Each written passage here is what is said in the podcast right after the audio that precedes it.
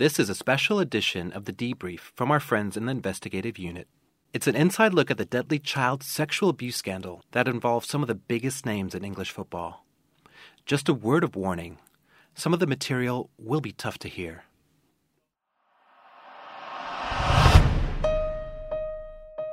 My name is Kevin Hirten with Al Jazeera's investigative unit.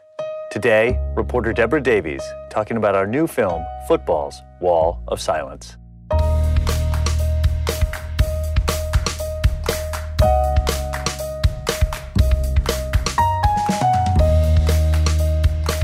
Some background. In 2016, one of the worst scandals ever to hit British football exploded across the headlines sexual abuse amongst youth football coaches well, the scandal of abuse in football has exploded. Sexual abuse in football. The scandal has snowballed. The latest development that shocked the sport. The biggest secret in football. Several former players have come forward. Former England player Paul Stewart. Manchester City and England striker David White. Well, Chelsea is the latest football club to open an investigation. Is the FA willing to look this issue in the eye? So, Deborah, our documentary is called Football's Wall of Silence. But it's hard to talk about this without first mentioning that you did a story on this exact same subject 20 years ago. Yeah, in many ways, this is a sequel 20 years in the making. So much of what we cover in this new programme grows out of what we did in 96 and 97. Then, all we had were two instances, completely unconnected, of coaches who were talent scouts, really good at their job, who were coaching young lads, mainly in the 11 to 14 range and these coaches were alleged to have been sexually abusing these young players. This documentary is about Barry Bennell, football coach. Who is he? Bennell, the word I heard most often was star maker. Bennell was a scout initially for Man City, not on the books, but part of this world famous network. Imagine you're a dad, and this guy comes up to you on a Saturday morning and says, Your lad over there, he's really good. My name's Barry Bennell. I'm a scout for Man City. I run amateur teams. Would your lad like to come and play for me? There's only one answer yes. One of the first things someone said to me, which has always stuck in my head all the dads wanted to be Bennell, all the mums wanted to marry him, all the sisters wanted to date him. This man was charm personified. As a young person who was obsessed with football, you'd see he was bringing you along as a player. He was like a magician. But this Magnificent Seven in particular was a trick where it went right around the body without dropping the ball. I was mesmerised that somebody could do this. Had the flash card, the flash gear, a magnetic effect to the guy. Barry was always telling you how famous he was going to make you. You're going to have the big house, plenty of money. That's how he presented. Hello, my name's Barry Bennell. I am Manchester City's Northwest Representative Scout. So Bennell had charisma, he had power, he had everything going to use that power to get these boys under his control and then sexually abuse them, knowing they weren't going to talk because if they talked, it would destroy their dreams. That's part of the reason it's called Wall of Silence. He's working for Manchester City in the 1980s. He starts as a scout authorised Scouts card, even though he's not on the books at City. He's clearly got open access to the grounds. He waltzes in through the players' entrance. He walks into the chairman's office. He's on best mate terms with their chief scout, Ken Barnes. He's constantly taking 14 year olds into the grounds, to matches, to meet the players. It's as if he is part of the Man City setup. So, one of the survivors in the film is a guy named Gary Cliffe. He's actually a police officer now. And he tells a pretty extraordinary story about an encounter that he had with Bennell at the Manchester City football ground. There was only perhaps the groundsman at the other end doing a bit of grass cutting or whatever. We went onto the pitch. The sun was shining and he spied his opportunity to take in a bit of sunbathing. We stretched out in our tracksuits and he abused us on the pitch. You abused on the main oh. Man City pitch? Yeah. Yeah. So he's working at Man City. He's one of their top talent scouts. He's coaching all these boys, and on the weekends, he's abusing them. They're staying over at his house. And school holidays. Can you imagine your son decided to spend Christmas holidays with his football coach rather than his family? The lights would go down, there'd perhaps be three or four boys there, and the duvet cover would come out while we were sat in the lounge. The hand would be down the, your tracky bottoms, know, into your pants. A lot of them were bunking off school because, as well as staying Friday and Saturday night, and the reason was supposedly so they could go to football matches with Bennell, quite often they would stay Sunday night and would end up never going to school the next morning, and the parents never knew. They just thought it was dedication to the sport, right? They were allowing their sons to live out their dream for all the best reasons they didn't question. Even though some of the mums had a really bad feeling. One of the mums said to me, This man stole my son, and I knew it. But for his sake and his dad's sake, I couldn't say anything. So he leaves Man City sometime in the 80s and he just moves on. For reasons that we never know.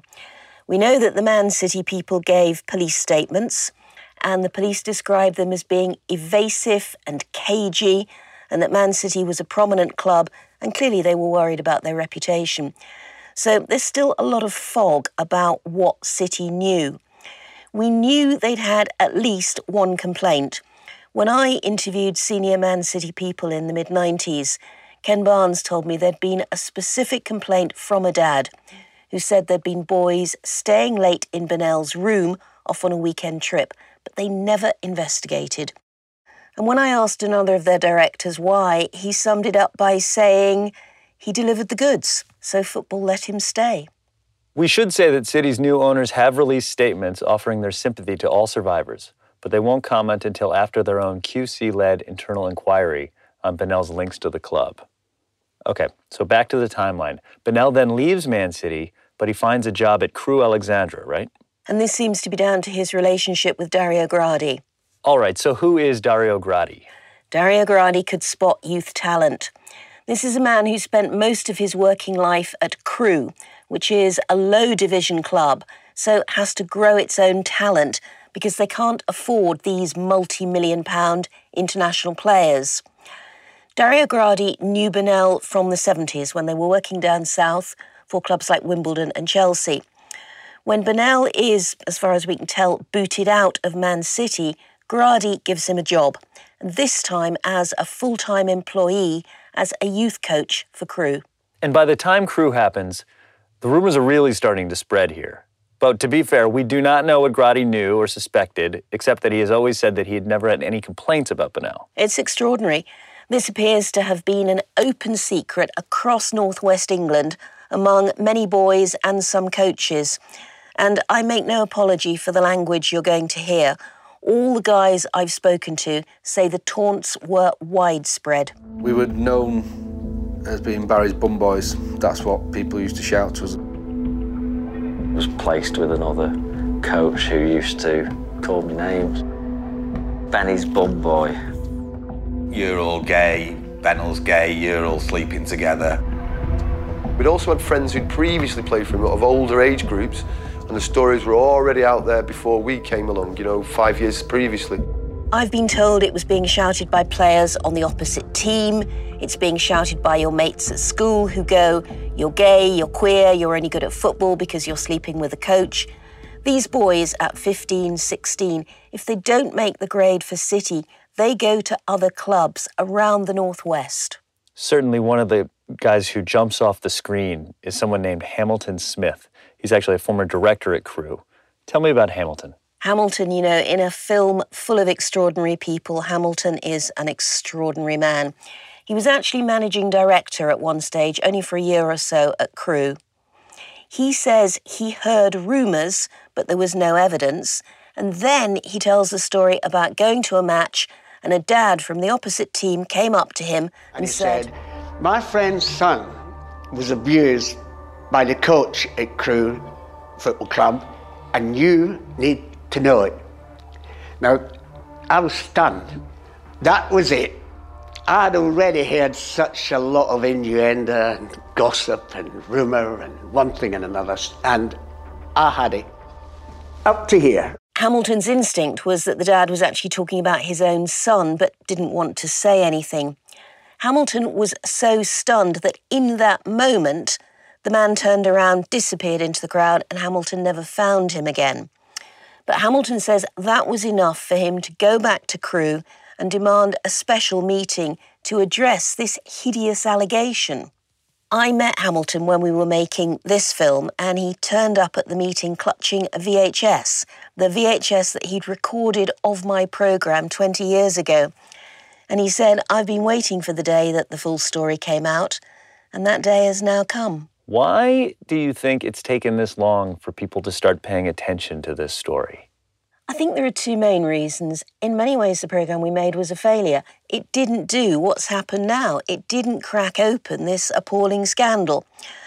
And I think there are two main reasons. First of all, hardly any survivors would speak. The only face to face interview in the programme was this wonderful man called Ian Ackley. He had the emotional, articulate ability to voice what no one else could. He described the detail of sexual abuse in a way I've never heard before or since. And then all types of abuse, um, the masturbation, the oral sex, and the buggery, all continued. But no one knew who Ian Ackley was. He wasn't a big star or a known player, so it didn't resonate. But that's rare for a man his age. At the time, to be able to talk about it, it's extraordinary for his age. For a man in his 20s to be able to describe being raped and abused multiple times was the most astonishing thing. I think part of it was he'd spoken to his partner. He's clearly a very rounded and grounded, intelligent man. And Ian is back in this film, Wall of Silence. He's a much older man now, but he's a real source of strength for the other survivors who are just coming out now. Um, there's a scene where he has a reunion with a man he hasn't seen in 30 years. The last time was actually at Bennell's house while being molested. I'm 48 now. This was when we were 10, 11, 12, even 13 years of age. And you're being hailed and told you're going to be a superstar. You can play for all these clubs. this is your future. And, and all you're doing actually is trying to survive as a kid. So I think it's important to point out that these were really good players. I mean, these guys were listed in local papers as the stars of tomorrow. Ian Ackley, in fact, played for Manchester United in their youth system. And he told us a story about how he was playing in a match and he had a meltdown on the pitch, got sent off, suspended for six months. And now, in hindsight, he thinks it was almost doing it on purpose because the very act of playing football was bringing back so much trauma for him. He lived in this beautiful village in the Peak District called Glossop, where everyone knows everybody we went back and filmed him and his dad on the touchline watching a Sunday football match. And we should say this is the 97 film you're talking about. Yes, so everyone went, Hey, Ian, great. Haven't seen you in years, mate. What brings you back to Glossop? And Ian would say, I'm filming with that TV crew over there, talking about being sexually abused by Barry Bennell. To have the ability to do that and be respected for doing that is fantastic. But he was a man alone. So no one else came out. I remember a previously capped England player who I'd spoken to, not related to Bennell, but one of the other abusers. He said, I can't come on your programme. Can you imagine what 60,000 fans would chant if I came on the telly and said what had happened to me? What would they chant on a Saturday when I ran onto the pitch? Can't do it. So the difference now is first Andy Woodward, who'd been a professional player at Crewe, came out then immediately another Crewe colleague who was very well known, who was famous as one of their child prodigies almost, Steve Walters, came out. And then two former England internationals, Paul Stewart and David White. And suddenly, this whole wall of silence crumbled. Suddenly, it was okay The big name, big tough footballers to say what happened to them. And bit by bit, other people have come out. And these are boys who have grown into men with this hideous secret festering in their souls. One by one, they've reached an age where they can talk about it. They just didn't have the language as 10, 11 year olds to do so. This film is, yes, it's about Barry Bennell, but it's really about these men. This is about the long term impact that they've suffered. In fact, you talked to one survivor who had the psychological effects of a hostage victim. One of these men has now been formally diagnosed with something called enduring personality change due to catastrophic event. that's the kind of diagnosis given to people who've been forced to kneel and had a gun at their head, to people who've been in really catastrophic air crashes, seen dozens of people die around them. He has a powerful scene where he sketches out his mental state. I mean, these guys are really living day to day at some points. They have good years, they have bad years, and unfortunately, one of the effects is suicide. Yeah, I remember walking back in kind of a strange kind of halfway house kind of mentality. So no, no thoughts about what damage I could potentially cause by doing what I was going to be doing. Go to the garage, couldn't find a rope. What could I use? And that was going to be it. Why wasn't it it? Because it snapped. So he's talking about going into the garage and trying to hang himself with something other than a rope, which thankfully broke. So he's still with us, but unfortunately, some of Bennell's players are not. One of the things I heard right at the beginning was a series of names and a series of rumours. Oh, we think this guy's dead. We've seen him down and out in Manchester recently. He's a drug addict. We heard someone else had committed suicide. One of the things we did was to track these deaths. We know there are at least four, but at least one of the rumours was wrong. He hadn't been seen down and out recently. This was a lad who died aged 20 from a drug overdose more than 20 years ago. Another man went to the police with reported abuse, but he was always so drunk they couldn't get a formal statement from him. Before they could, he died of long term alcohol problems. So these were lives that were ruined by drink and drugs. And all the guys I've spoken to who've survived have all come very close to similar problems. So that was a pattern. And then there were suicides. This one lad that we know killed himself in his mid 30s. We don't know that he was abused, but his family believe he was. All the signs were there. And his mum is extraordinary in suddenly putting the pieces together. That day I saw it go across the screen, Barry Bennell is arrested. It came right in my head straight away that Mark went away with him and had something happened. I just, I just collapsed. My whole, my whole being just So we should probably talk about Gary Speed now. Um, he's clearly Bennell's most famous pupil, and I think this will be hard for a lot of fans of the game to hear. Gary Speed was just loved across the game. He was a Premiership legend. For a long time, he held the record for the number of Premiership appearances. He played for Everton, Leeds, Newcastle. Then he was a Wales international, Wales manager. He was just a really nice guy, and people liked him. And late in 2011, he appeared as a pundit on a TV show, and hours later, he hanged himself in his garage at home. And nobody has ever known why.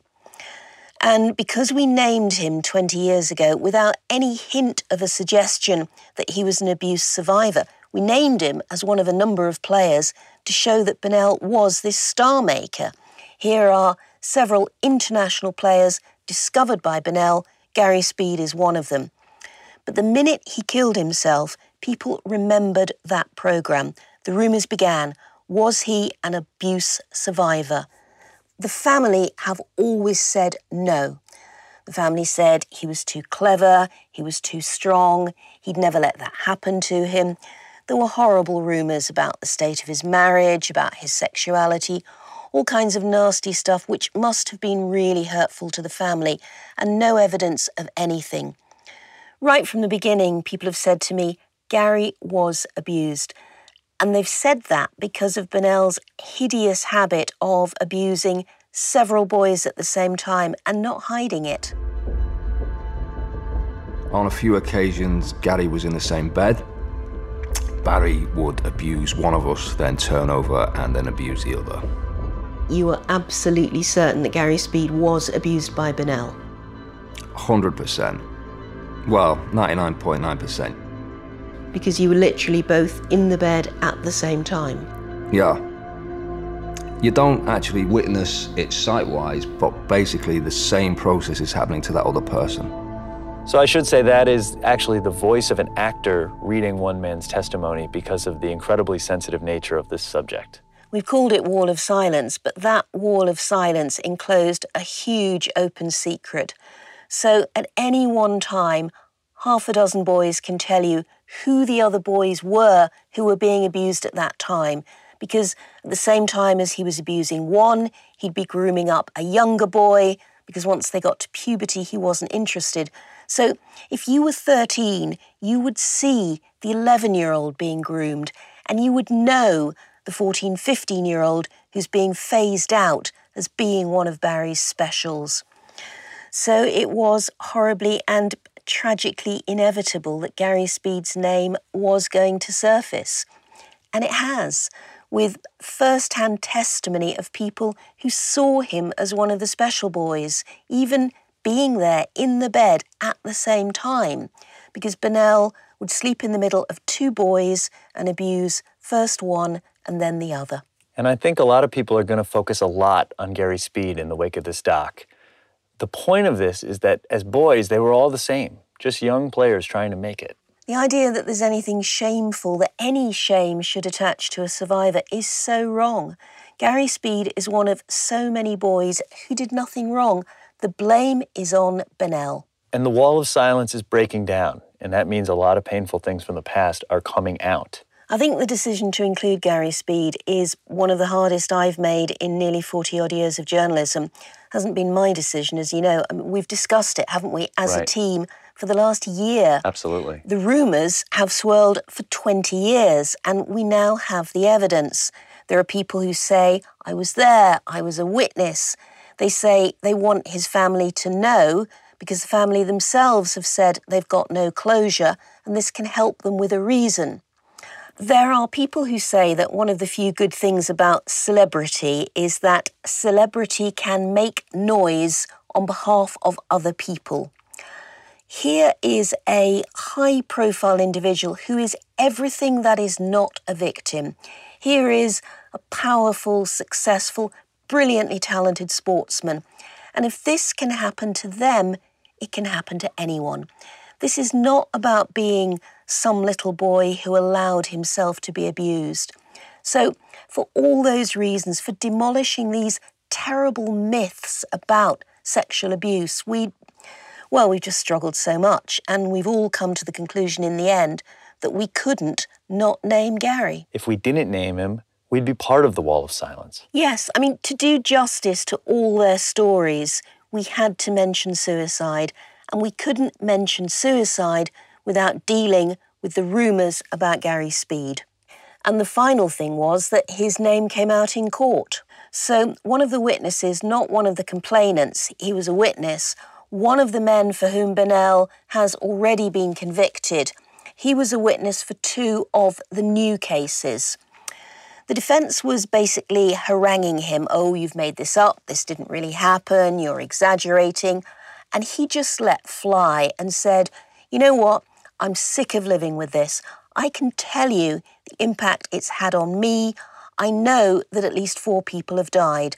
And he then named Gary Speed, and it was instantly headline news. So the power of Gary Speed's name is enormous. We just couldn't ignore it.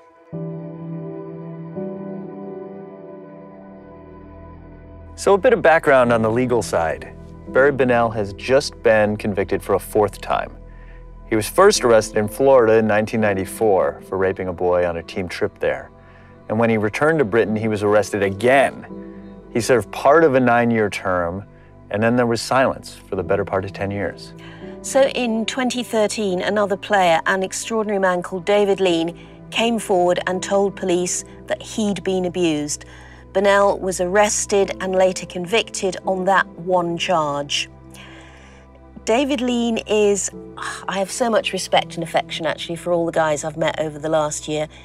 David Lean's story grows again from the programme that I made originally. In 97, these guys were all in their mid to late 20s. Most of them were grown up, starting to have young families, and they watched the programme. They watched, some of them people have said, with their hands over their faces, going, This is my story. The first time someone is telling my story. But of course, their parents watched it too and went, Hang on a second, Barry Bennell, isn't that the guy who coached you? Didn't you go and stay at his house? Please don't tell me that something happened to you. And that's exactly the conversation David Lean's mum had with him. He'd spent only one weekend with Bennell, but over that weekend, he was terribly abused. So David's mum said, Please tell me nothing happened. I couldn't live with myself if it had. And as the loving, dutiful son that he is, he said, Don't worry, mum, nothing happened. Right, so he waits until his mother died to report the abuse. And there's an emotional scene in the doc where he's sitting in the car and he realizes the impact of not just telling the police, but then having to go back and inform his family. Just sort of disintegrated in the car for 20 minutes. And then you sort of realise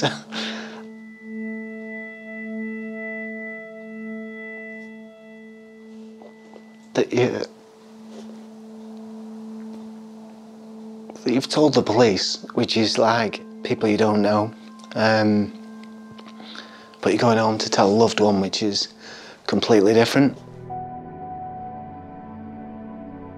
The other thing worth mentioning about David, he waited until his mother died because he didn't want her to know. But in the opposite way, he needed his dad alive because his dad was the witness to having taken him to Bennell's house.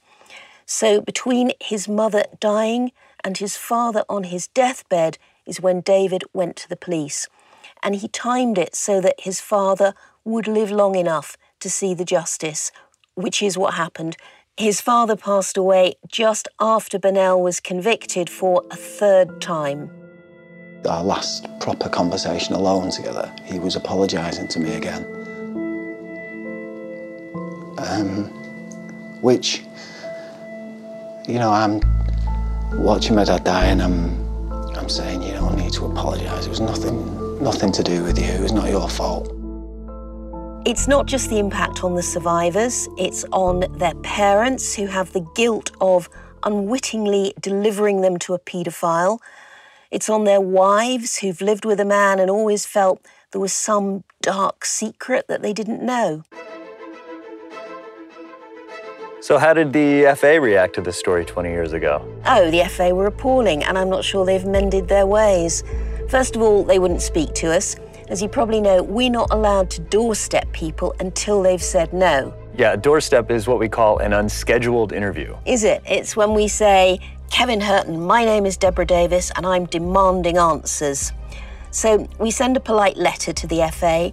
I think they either never replied or they said no. So that then gave us clearance to doorstep. I spend several hours in the rain standing outside the FA headquarters on a freezing cold winter morning, waiting for this man that we had written to, so he knew what it was about. I explained who I was, and he barely drew breath and just swung past me. We wanted to ask you about the FA's attitude to prevention of sexual abuse of children. Unfortunately for him, the FA had this glass door, which meant that we could film him walking all the way down the corridor. But not only that, I mean, they did stuff in the press too. They planted a story in one of the national papers, the Daily Mail, before the programme came out to, to try and undermine it in advance, claiming it ignored the facts and that child protection was an absolute top priority for the FA. Then, after the programme, a whole series of things happened which indicated that was a nonsense. They had a research project on all kinds of abuse, which they scrapped, deciding the money should be spent elsewhere rather than look at child protection. They ignored Hamilton Smith when he asked how much they knew about the abuse at Crewe. There was really never any indication that the FA took this seriously. Manchester City are my team, but this isn't about football. This is about abuse. If people knew about it, they need to be held accountable. The cynic in me realises that he was producing a production line of talent which was enhancing Crewe Football Club financially because these players have been passed on to good clubs for enormous amounts of money. I think it's disgusting. How can you possibly put the care and welfare of children to one side for bringing a, a possible star into the game? And that's just them purely about greed and money. There has got to be a, an awful lot more scrutiny. It isn't happening. And as long as it isn't happening, there'll always be paedophiles. This is a tough subject, and I can understand why people would shy away from it. But I think it's actually a pretty inspirational film. You're kind of proud of these guys. I mean, they're struggling every day with this, but they really are overcoming it. Oh, it, it's been an absolute privilege. It really has. I've got to know them reasonably well, some of the mums and dads, some of the wives, and it's taken so much courage for them to come out and be part of this new campaign. You know, some of them have basically turned their lives over to campaigning now for protection in sport, saying this is never going to happen to another generation.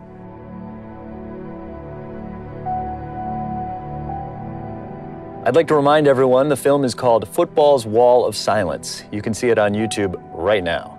Or you can go to our website, aljazeera.com investigations, where you can check out all the other investigative documentaries we've been making as a global team of investigative journalists over the past five or six years now.